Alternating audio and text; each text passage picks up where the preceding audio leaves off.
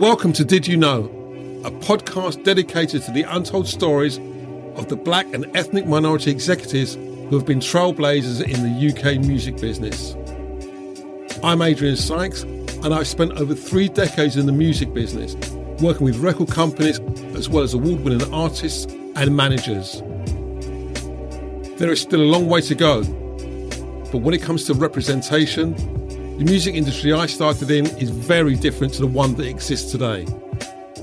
That's why we're spending season 1 of Did You Know focusing on the pioneers, the ones who had to walk so that others could run. When we started to look at guests, it was a unanimous decision to kick off things with Darcus Beese OBE, President and CEO of Island Records. Darcus has built an outstanding career in the business, and though he had to learn some very tough lessons along the way, I think he was always destined for greatness. With all my guests, I'm keen to know why it had to be the music business above all else. Here's what Darcus had to say. I loved music, and I wasn't smart enough to go to university. I mean, most people will tell you how they got into music when they were growing up. It was probably via their mum or their dad's record collection, which they had a serious record collection. From a very young age, I was immersed in music and I was immersed in politics. My mum and dad would tell me I was always bright, but I wasn't bright enough to make it to university. So I remember the day I left school, my mum said, there's no way you're going to be sitting around the house without a job. So you're going to go out and find a paid job, no matter what it is, till you figure out what it is you want to do that you love. And in the first instance, I went out and I got a job in a hair salon and was sweeping hair. Clearly, you grew up in a household with 2 amazing black activists in your dad, Darcus Howe, one of the great black Britons of the 20th century, and mum as well. How did their music and that attitude shape your ongoing love of music as you grew up? Growing up with a mum and dad who were activists and growing up in the struggle, lyrics and music had a profound effect on me, and it was music of protest, you know. So from an early age, a 7-year-old should be listening to Top 40 and maybe not to Bob Marley and Linton Kwesi Johnson and Big Youth and Sparrow and Arrow and all the soca and reggae that I was listening to. So I was immersed early on, and it probably was going to play out somehow, some way. Even though I had some mad idea that I was going to stay on at school and go to university and become a PE teacher because I was very good at athletics. I was a runner. But as I said before, I wasn't smart enough. So music at some point was going to be my destiny. So you get to the end of schooling. You, by your own words, decide that you're not cut out for university, and mum sends you out to kind of get your first job, which is in a hairdressing salon. Tell us what happened from that point going forward, because I believe that's the kind of one of the seminal moment that changed you from being a man that cut hair or potentially became a hairdresser to the stars to becoming one of the great music executives of the 20th and 21st century. I think it was a key time for me because I was 16 and they let people leave school at 16. I had to figure out where my place was in the world, and that was going to take a while. But I ended up working in this salon in Kensington Church Street, which was a very posh, white, middle to upper class salon. And it was mainly older women with blue rinses that I would have never come across in my world. So it kind of put me in this world where I had to communicate different, and it was no longer hanging out with my mates doing crazy stuff. I was now working in it. And one of the things when I used to come to work in the morning was I wasn't allowed to greet the client or answer the phone because my telephone manner or my speaking voice wasn't good enough. And at that point, what became more important to me was not cutting hair, learning to cut hair. It was to communicate. I wanted to pick up that phone. I wanted to take appointments. I wanted to do the stuff that they said I couldn't do. And I learned how to communicate with a different demographic of people that I would have never come across, and had to speak clearly, had to use my words, had to know how to treat a client. So it kind of gave me the skills of communication, which is probably the one thing apart from everything else that you learn as you go was the biggest skill that's stood me in good stead. So you think that moment of you actually taking a job in a place that you really never, ever thought you were going to land in or be a career was actually the point where it shaped and defined what you were to become later on, but also give you the skills that allowed you to kind of take into the next stage of your career? Everybody thinks that you're going to leave school and find this career that you want to do. I mean, apart from those kids, those smart kids that go, I want to be a physicist, or I want to be a scientist, or I want to be an astronaut, those kids that actually know what they want to do. But the main percentage of us, especially young black boys and black girls at that time, when the careers officer came in, they weren't giving you much choice. So, you know, I had to figure out what work ethic meant, and I had to figure out what I didn't want to do, but you had to do it, so that when I came home every Friday night, I could contribute to my rent to my mum, to give my mum, however much it was, some rent money. I understood from an early age that earning money didn't mean that you had to enjoy your job. You just had to kind of just have a work ethic about yourself. So you're in the salon, you're trying to answer phones, trying to talk to clients. At what moment is that blue light moment where you meet the person that actually introduces you to the music business and offers you the opportunity or tells you about this great world out there that you only know through the records you've played and touched and fallen in love with, and that you begin to believe that there's a possibility of a career? And who was that person? About a year later, I moved jobs uptown to the fashionable Covent Garden. So now I was kind of working in a salon that was... fashion and culture was central to it. It wasn't about the Blue Rinse Brigade. I was working up in Seven Dials, Monmouth Street, Covent Garden. It was the centre of fashion, hair. It was a great place to be. And so then you met real people in the creative industries, people in the music business. And I remember I met a couple of A&R people. One in particular, because he was a black man, was Lincoln Elias. And another one was Gordon Charlton. And both guys... at the time or at the top of their career. You know, Lincoln had Terence Trent D'Arby and went on to sign Desiree and Jamiroquai, and Gordon Charlton had signed that big boy band called Bros. I remember being introduced to them and asking them what they did, and they said, we're A&R men. And I was like, what's that? And that's when I got the curtain pulled back on what that black disc that you ended up going to the record shop and buying. I started to pull back the curtain called vinyl, the 12-inch or the 7-inch. It was pulling back the curtain on that process and how that process started. And that's when I was like, I'm not staying in hairdressing.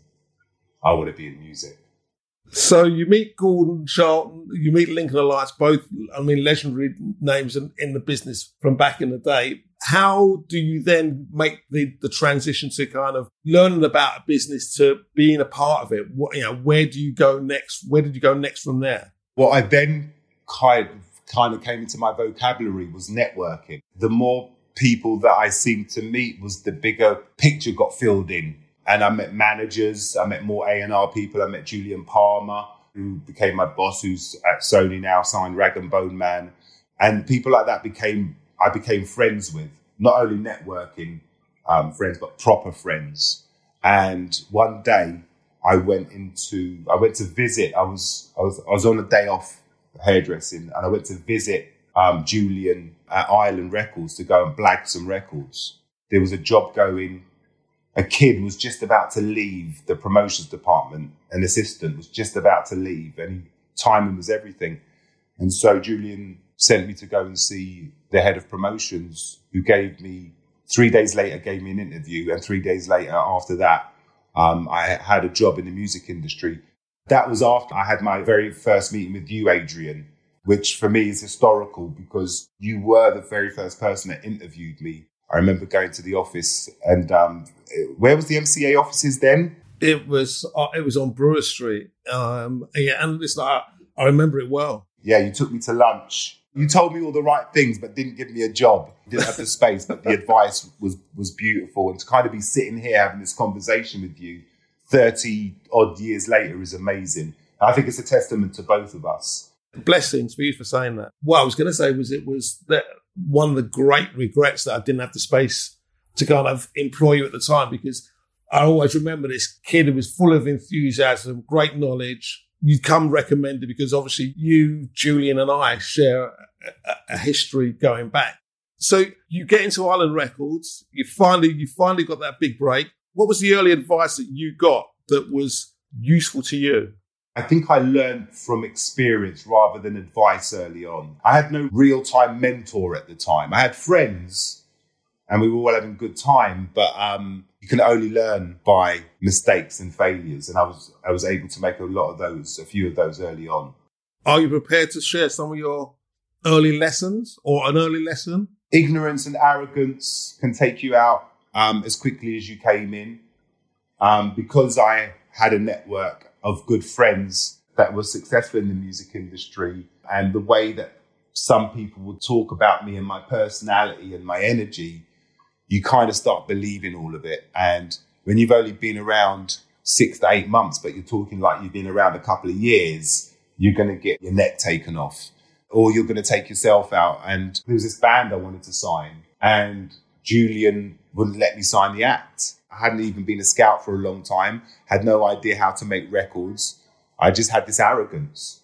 And that arrogance, I walked myself out the building because Julian said I couldn't sign the act. And I said, well, if I can't sign the act, I might as well not be here. And the managing director at the time heard that comment and he came downstairs and he said, am I hearing right?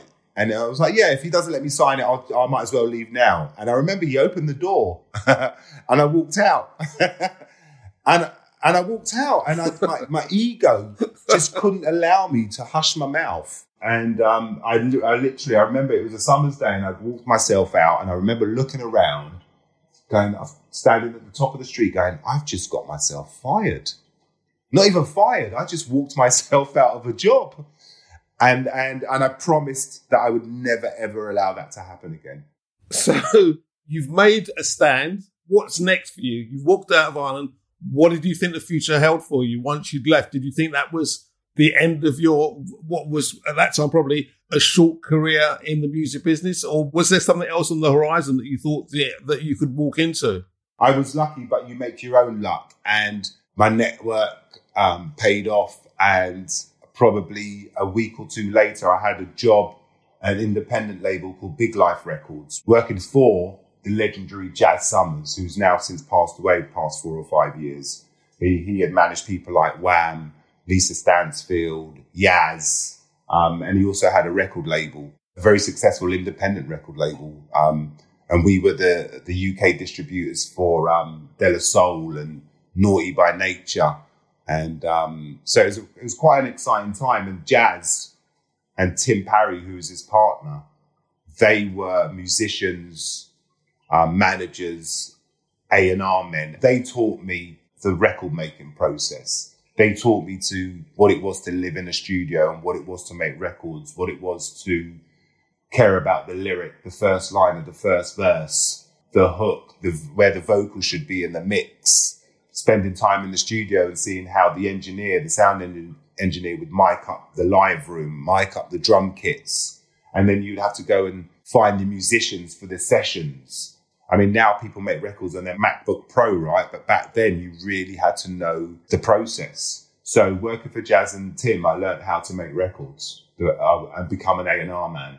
So how crucial do you think that process was before you left there and then went back to your home of now? That's been your home for over 2 decades, Island Records. Well, it taught me that success does not come quick, and it prepared me for that moment when I went back to Ireland in '94. It really prepared me. I knew how to make records. I hadn't had a hit yet.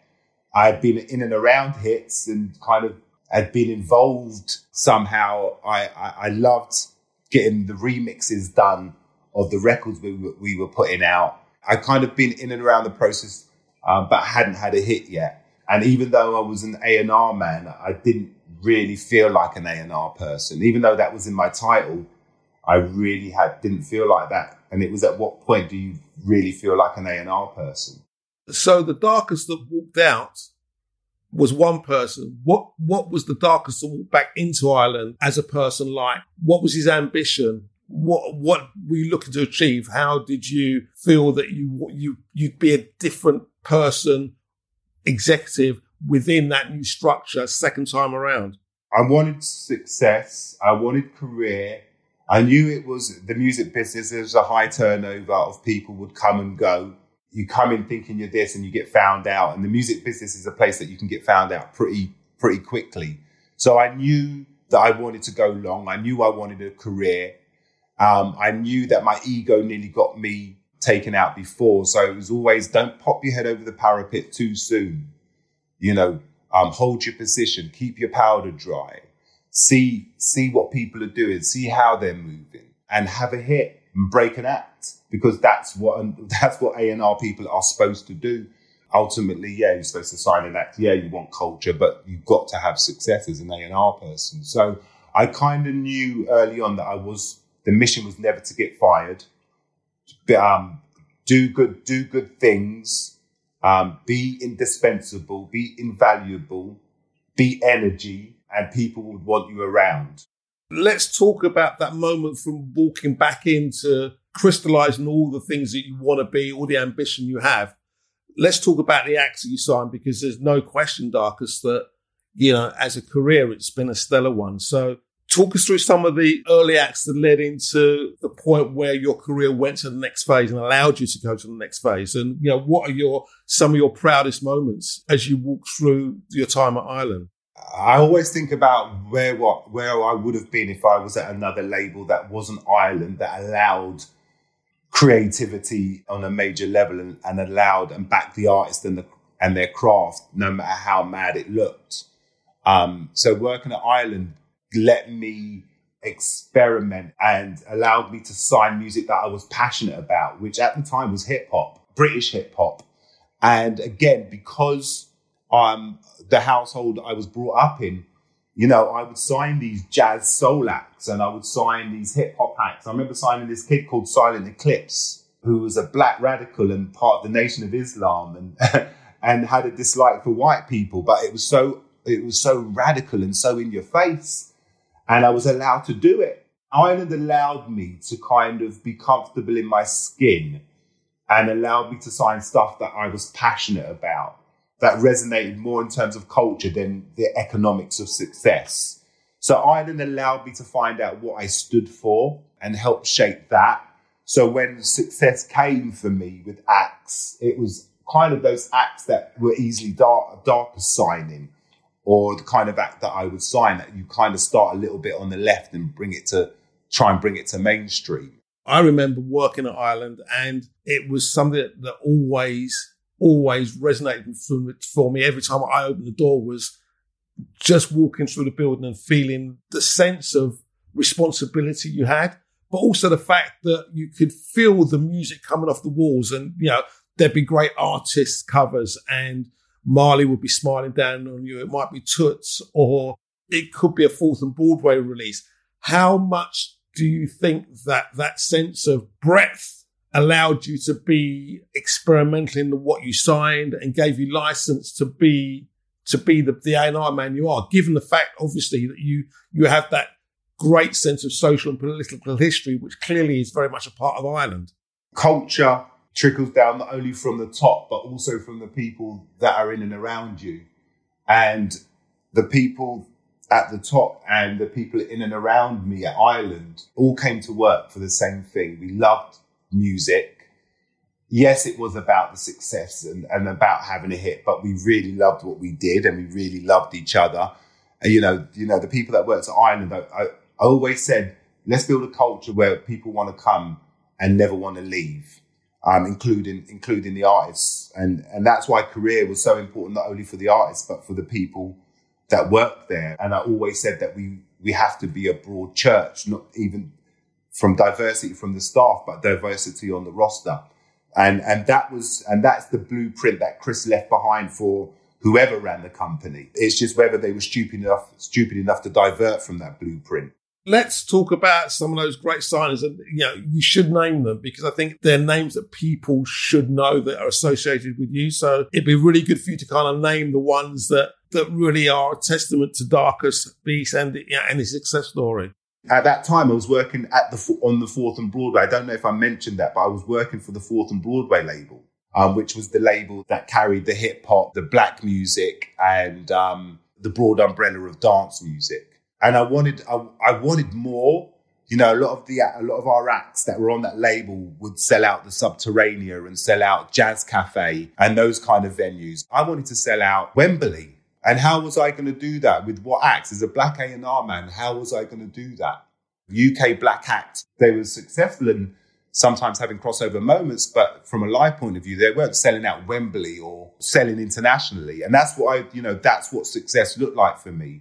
I knew my next couple of signings had to be strategic. During that period of time, I signed a young black kid called Taio Cruz and a girl group that had been dropped by London called the Sugababes and a jazz artist called Amy Winehouse. Within that trinity of signings over the next 3 years, 3 or 4, 5, 6 years actually, Sugababes became the biggest girl group in the UK.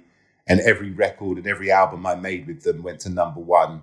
So I knew what repetition was. I knew how to repeat success with the Sugababes. Every new album was a #1. Every single we put out was a #1. We sold triple platinum every time. So I knew what success really looked like. And again, this is not all by myself. There's teams of people in and around you. I want that always to be crystal clear. You're always in a team of people. And then I made a first album with Taio, which was more R&B soul-based. And I signed Amy and we made Frank. So I had this trinity of things going on. And over the next couple of years, Taio followed up his album with his second album that had Dynamite. 2 songs, Dynamite, Break Your Heart, that became global smashes, #1 in America, the biggest and fastest #1 behind George Michael. Sugababes, I remember Sugababes were having a #1 single while Amy was having a #1 album. So there was a period of time that I was the dog's bollocks, you would say. And I knew how I had got there. I'd figured it out. We make our own luck, but it wasn't by accident that I was having this success. So you've had the highs, and clearly that leads you to a point where you become appointed co-president, which is an amazing achievement for a black man in our industry. But there's a period that leads up to that, Darcus, where there are always, with the highs comes lows. And it's the challenges that you faced along the way that help you get to where you are. But what are some of those challenges that you kind of faced as a person of minority, a person of colour, in the business as you went through, some of the things that you came up against that helped also shape your journey? It's crazy because if you would have known me back then, you would have thought I was a very confident person. I was very good at pretending I was confident. I was very good at showing ambition, but I was wary that there wasn't many black people that had been successful in the music business. And what's beautiful to see now, young black brothers and sisters that have this innate ambition and they want it and they have a swagger and they really believe it. But back when I was coming through, it was very much a white man's world that you had to navigate in the main in terms of how you were perceived coming through. Did people see a career trajectory for you? Did they see you as a future leader? I don't think they saw me as a future leader. I think that I was good at what I did and I knew not to rock the boat. And when you come across those they call microaggressions, or those kind of crazy questions that people ask you about the way you speak or the slang you use, or that you once had an afro and what did your hair feel like? You know, all those kind of, all that kind of crazy stuff. That stuff that, you know, people didn't understand that, you know, your journey to work could be a stressful one. Just getting up in the morning, opening your eyes, being a black man and getting on the train and no one wanting to sit next to you, or standing on a packed train and someone pulling their purse close to you. And then you got into the office and then you were having to dealing with certain perceptions and not wanting to be that intimidating, aggressive, angry black man. So on a daily, as we come to work, go for our day, trying to dodge those raindrops. you had to keep your powder dry. And going back to walking myself out of the building or a job in certain situations, you, as a black man, as a black woman, you had to dodge the raindrops. So in your initial journey where you've started the business and you're looking around and there aren't as many black faces that you would expect to see in a business that is multicultural, that makes money from black music, did you sense a sense of being there for just because you were a black man, or that they really wanted you for your talent? Because there's always an argument about tokenism and whether it's a real, it's a reality, or whether it's an imagined state or perception in people's minds. Was that something that ever crossed your mind? Again, it's a double-edged sword, because I you could sit there and kind of see people getting plays in terms of promotions or titles before you. And I knew that I was good and I was having all of this success, but there were other people that had less success than me that were moving at a greater pace through whatever company that they were working in, or whether someone decided to bring someone in over me while I was having success. I'd like to think now it can happen at different places, but when it happened with me and I got the tap on the shoulder to co-run the label, it was evident that I had the experience and the success that I should be able to have a run at leadership. And to David Joseph's testament, who's the UK chairman of Universal Music, he made me the first black, I was co-president, but first black president of a major label. So for that, I thank him. So as the first black president of a major label, how much responsibility do you feel walking in, day out, to ensure that you hold up the values of yourself first and foremost as a person, but also as a person of colour, knowing what it could potentially mean for the people behind you? Do you feel that weight of responsibility? Is this something that you think about? As you point out, you first don't let yourself down, and then you don't want to create a scenario where there's no one after you, that you haven't just held the door open, you've kicked the door off the hinges for other people. And a period of time that wasn't a fleeting moment, because words like legacy and career were important to me because of how I was brought up and cut from what cloth I was cut. And again, goes back to what I was saying about what do you stand for when you come to work, more than just trying to have a hit and hit the number. What are you doing as a human being in your skin? And what's the give back component? Because music you can take. But when you're lying in bed at night and you're looking at the ceiling, how comfortable are you with yourself? And that's not for everybody. But I had a responsibility to a culture, a roster of artists, and a team of employees. So all of that stuff was really weighed on me, but not as a burden, but as an inspiration. And do you feel that that's more acute because of your family history, or is that just you as a person? I'd like to think I'm a good person, just at the core, but I was forged in the fire of love and protest. There's been a sea change this year, Darcus, with clearly the killing of George Floyd, bringing a lot of attention through Black Lives Matter, great initiatives with many labels pledging to change equality throughout and allowing a greater representation of Black BAME employees around the decision-making table. First of all, do you think that will happen? How will it happen? When will it happen? And do you think that the initiatives that the major labels have adopted are the right ways of solving the problem that we currently face? It's important to realise, for me, my journey into a decision maker and a leader took a while. Some people will go, well, it took a while because you've been successful, and maybe if it was a white counterpart, they would have got there faster. And also, I started off in Fourth and Broadway, which was primarily a black music label, but didn't get trapped there and found my way through success to leadership. And again, it might have taken me a while to get there via my white counterpart. But in saying that, when I got the job of leadership, I kind of knew what to do or not to do and learn what to do, because it had taken me a while, and because I had to keep my powder dry, because I had to have a lot more success and a lot more failures, that when I finally got the position and when I finally got there, I knew what it was to keep it and to go long and to have a career.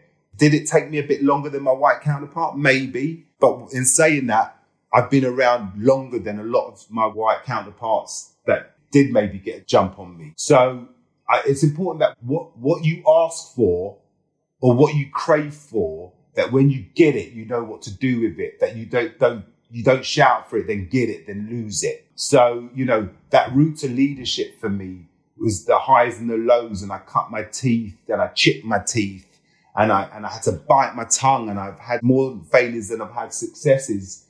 And I had to fight that scenario when someone got brought over me, and did I think that was going to stop my rise within the company? Not everybody's a leader, and leaders aren't just made, they're forged. So what are you asking for? And when you get it, can you handle it? And for me, when I got to the opportunity to run Ireland, US, and I'm going to contradict myself a little bit, but when I got to the US and I was reorganizing the company, there was a young black man, successful A&R kid. I remember thinking, I could easily bring someone ahead of this kid, over this kid. But what does giving him a run at it look like? And how can I mentor him? And how can I advise him, to your earlier questions, Adrian? And I made the decision to promote him as the head of A&R. And there were, you know, and there's not many black A&R people that are head major labels in the US. So that decision I took was born out of how long it took me to get where I did. Could I have got there a bit quicker if I had a mentor, someone that passionately cared about what I was doing? So my experiences on the come up led me to make decisions when I ran the company about what does diversity and giving people a play at the label. So, it's kind of some full circle stuff there.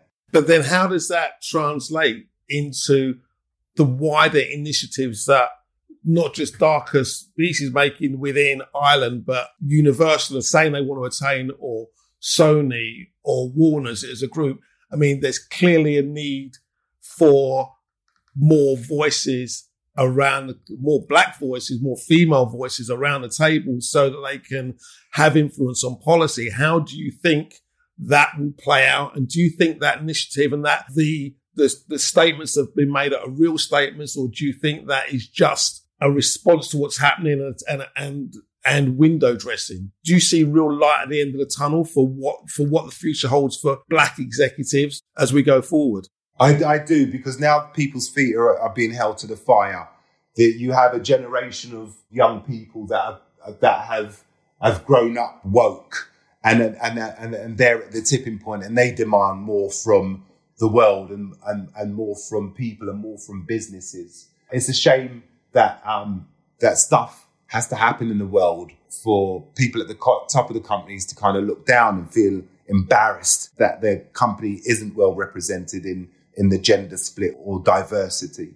And so people's feet are being held to the fire. And internally, we have task forces that talk about not only external reach out and give back, but what does internal change look like? And this isn't about kind of rushing people into positions. This is about giving people the trajectory and a guidebook and the resources to leadership, and to tap people on the shoulder early on in their career and kind of say, we're going to groom you for leadership, and have leadership programs that in 5 or 10 years, you have people in positions of when people say power, I call it decision making.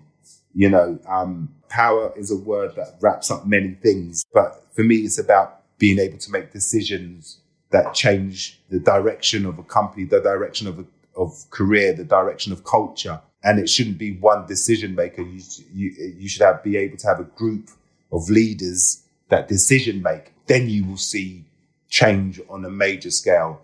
You know, I mean, for this conversation, and I'm very proud of where I am, and I'm very proud of what's happening.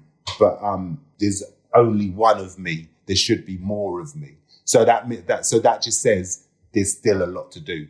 You occupy a rare space, Darcus, because you're an Englishman abroad, as Sting would say.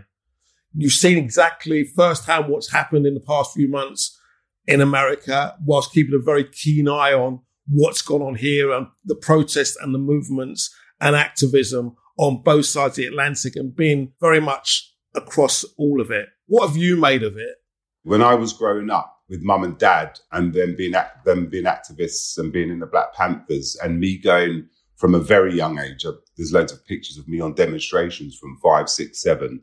I never really had to have the talk. My mum and dad never really sat me down and had the talk. I watched Roots from an early age and knew what people thought of us and knew where we came from. And I knew that my mum and dad were fighting for our rights and were very worried for me as a black boy every time I stepped out. And that was, you know, over 40, 45 years ago. And in and around that time, when I was first born, my mother and father ended up in a very famous trial called the Mangrove 9. There was a demonstration against the police who had systematically kept raiding this restaurant that was which was seen as a community space for Black West Indians, but they kept raiding it and saying that there were drugs there and that the people there were of evil intent and it was a den of iniquity. So they defended the Mangrove, which the restaurant was called the Mangrove, and went on the demonstration. And on the demonstration, the police snatched 9 out of the crowd, and the 9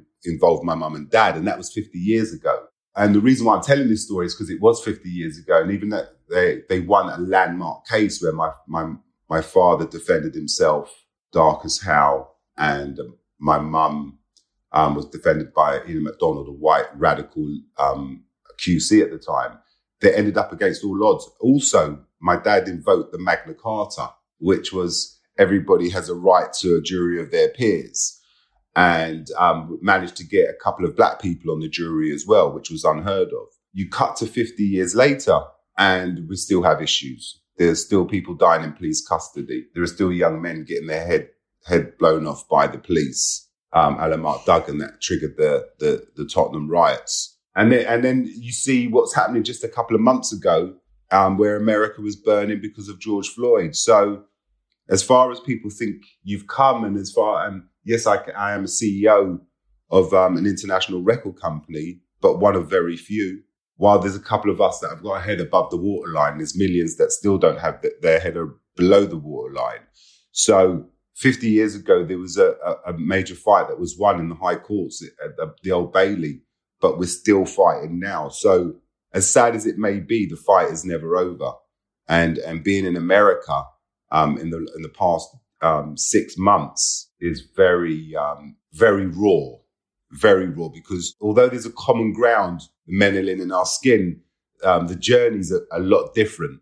I feel trauma here, but in the last couple of months, I felt real trauma out there in the black community. So what would the great Darcus Howe have made of what's going on now? What would he have thought? What would his words of advice be? I just always go to the line when he did that famous BBC interview where they tried to make a fool of him. And he said to them, can't remember the saying, don't disrespect this old West Indian Negro. The lady interviewing him, who hadn't even done her research, asked Dad if he had ever rioted before. And basically he said, don't be disrespectful. And this is not a riot, it's a mass insurrection. And that's how I remember my dad in a moment like that, describing what white people describing it as riots. My dad would call it a mass insurrection.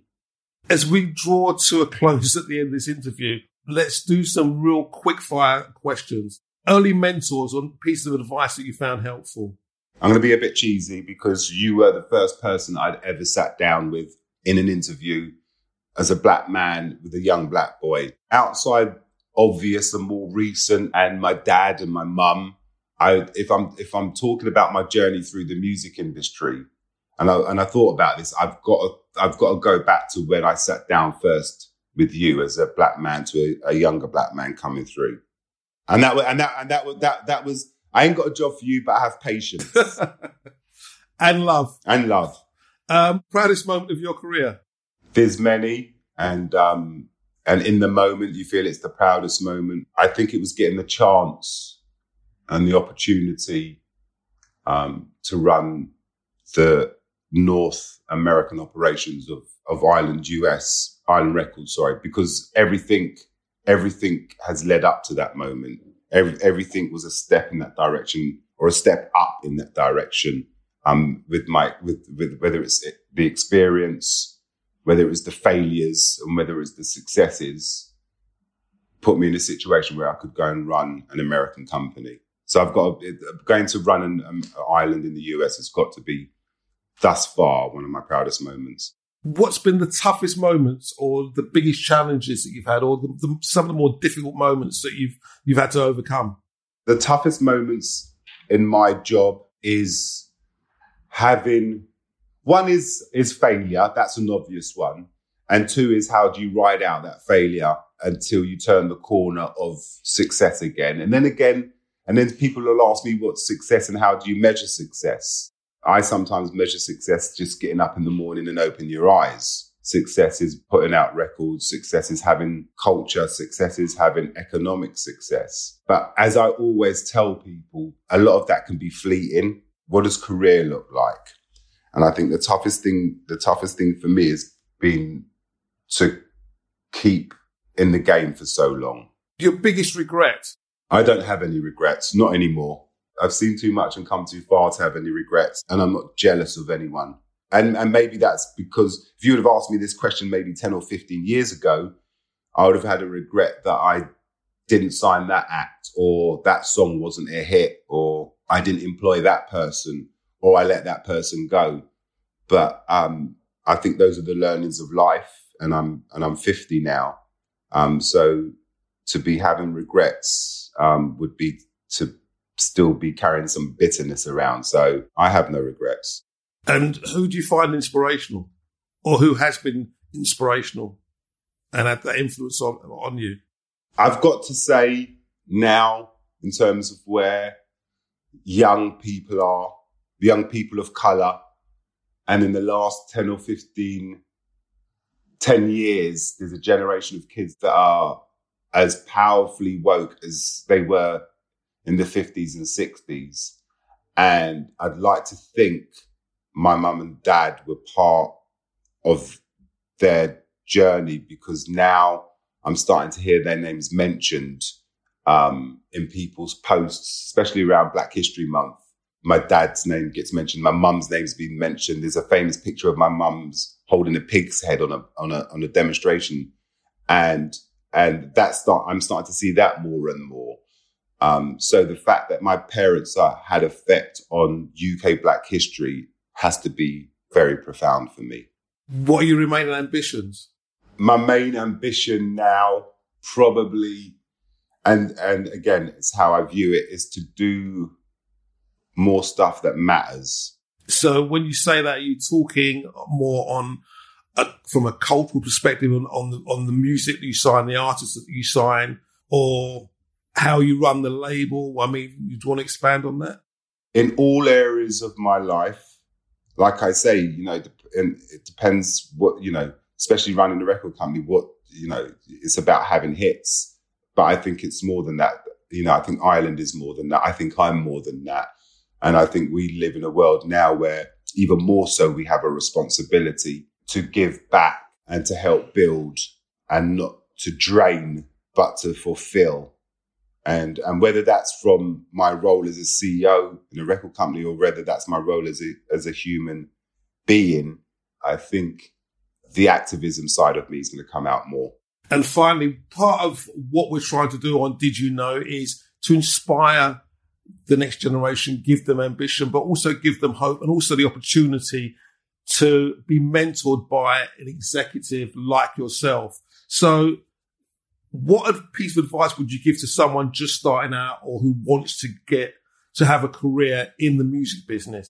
Don't let Instagram, Twitter or Snapchat be your lens of where you view life from.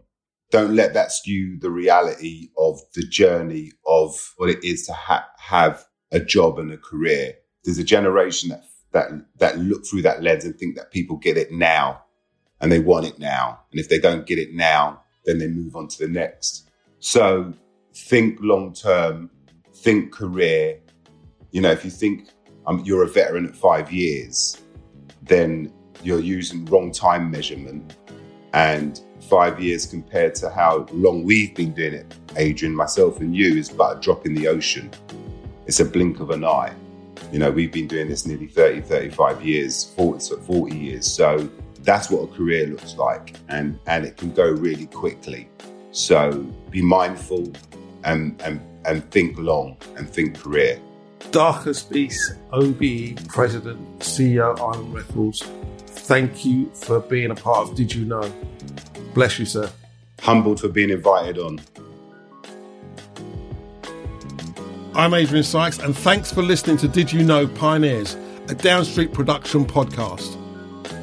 Our thanks to Darcus Beese, OB, for sharing his stories, and to my partner in crime and true pioneer, Danny D. Thanks also to Sean Springer and our producer, Cass Denton. Our theme music is composed by 320. Honourable mentions to Dave Roberts and Tim Ingham at MBW, and the WX team lighting the Did You Know fires across socials.